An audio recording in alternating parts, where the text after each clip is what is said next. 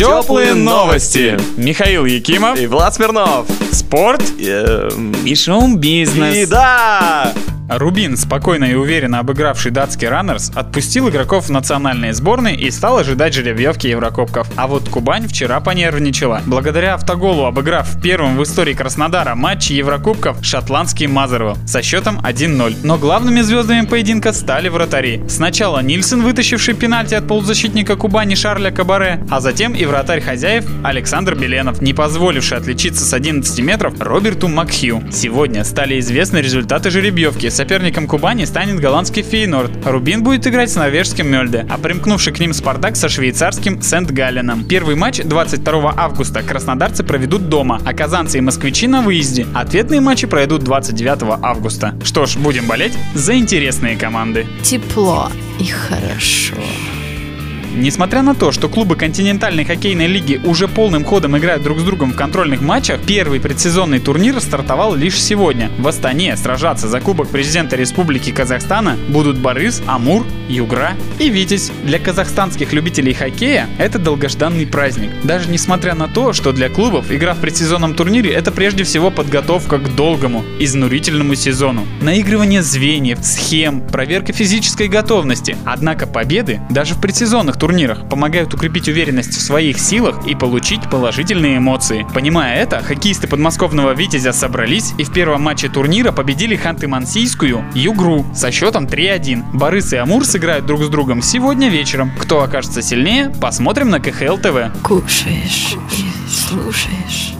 Сегодня просто день жеребьевок. От Еврокубков до Кубков национальных. А если точнее, то сегодня состоялась жеребьевка 1-32 Кубка России. Начиная с этой стадии турнира, в борьбу за трофей включаются клубы ФНЛ. Сибири достался в соперники Газовик из Оренбурга. Соперников как магнитом притянуло. Ведь в ближайший понедельник в Новосибирске они сразятся друг с другом в рамках чемпионата ФНЛ. Жеребий определил, что 1 сентября соперники сыграют в Оренбурге. Наверняка матч будет нелегким, но Сибирь опытный кубковый боец. В 2010 году новосибирцы играли в финале с «Зенитом» и пропустили только один гол, да и то с пенальти. Но этого было достаточно для того, чтобы сыграть в Еврокубках. Так может и в этот раз повезет? Что ж, узнаем 1 сентября. И вы сходите на стадион, не ходите во двор на лавочку. На стадионе реально веселее. Теплые новости. Плохого не посоветуем. Спорт, результаты, результаты, деньги, деньги, бизнес, бизнес, шоу.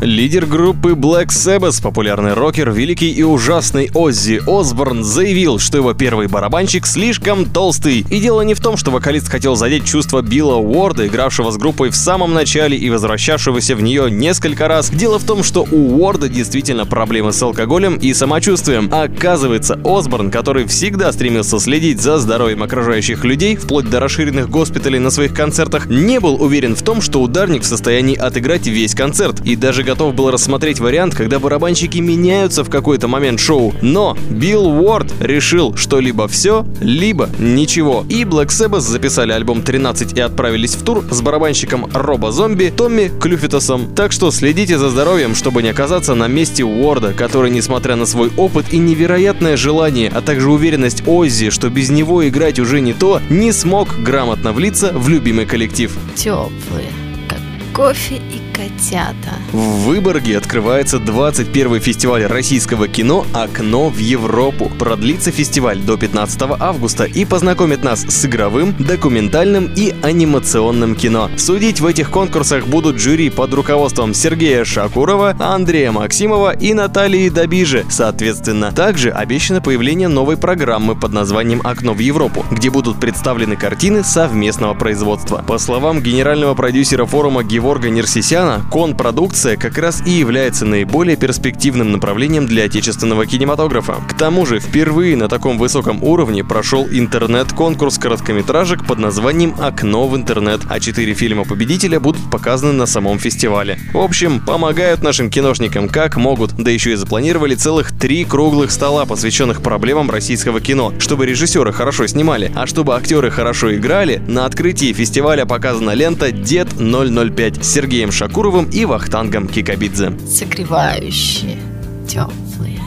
Новосибирскому государственному академическому театру оперы и балета или просто оперному театру правительство области готово выделить 40 миллионов рублей на обновление балета «Щелкунчик». Прежняя постановка шла в театре более 18 лет, и декорации устарели так же, как и затерся реквизит. И поэтому космический бюджет будет направлен на создание всего этого в Риме под руководством сценографа Эцио Фриджерио и его супруги Франки Скуар Чапино. Условием такой спонсорской поддержки должна стать возможность бесплатного посещения спектакля льготными категориями жителей области. Что касается оригинальной хореографии, то она будет сохранена, но при новом сценическом прочтении. А что это значит, можно будет впервые узнать на губернаторской елке 25 декабря, когда и состоится премьера обновленного «Щелкунчика». Редакция «Теплых новостей» желает вам отличных выходных и не прощелкать свои 40 миллионов. Теплые новости. Такие же теплые, как кофе и котята.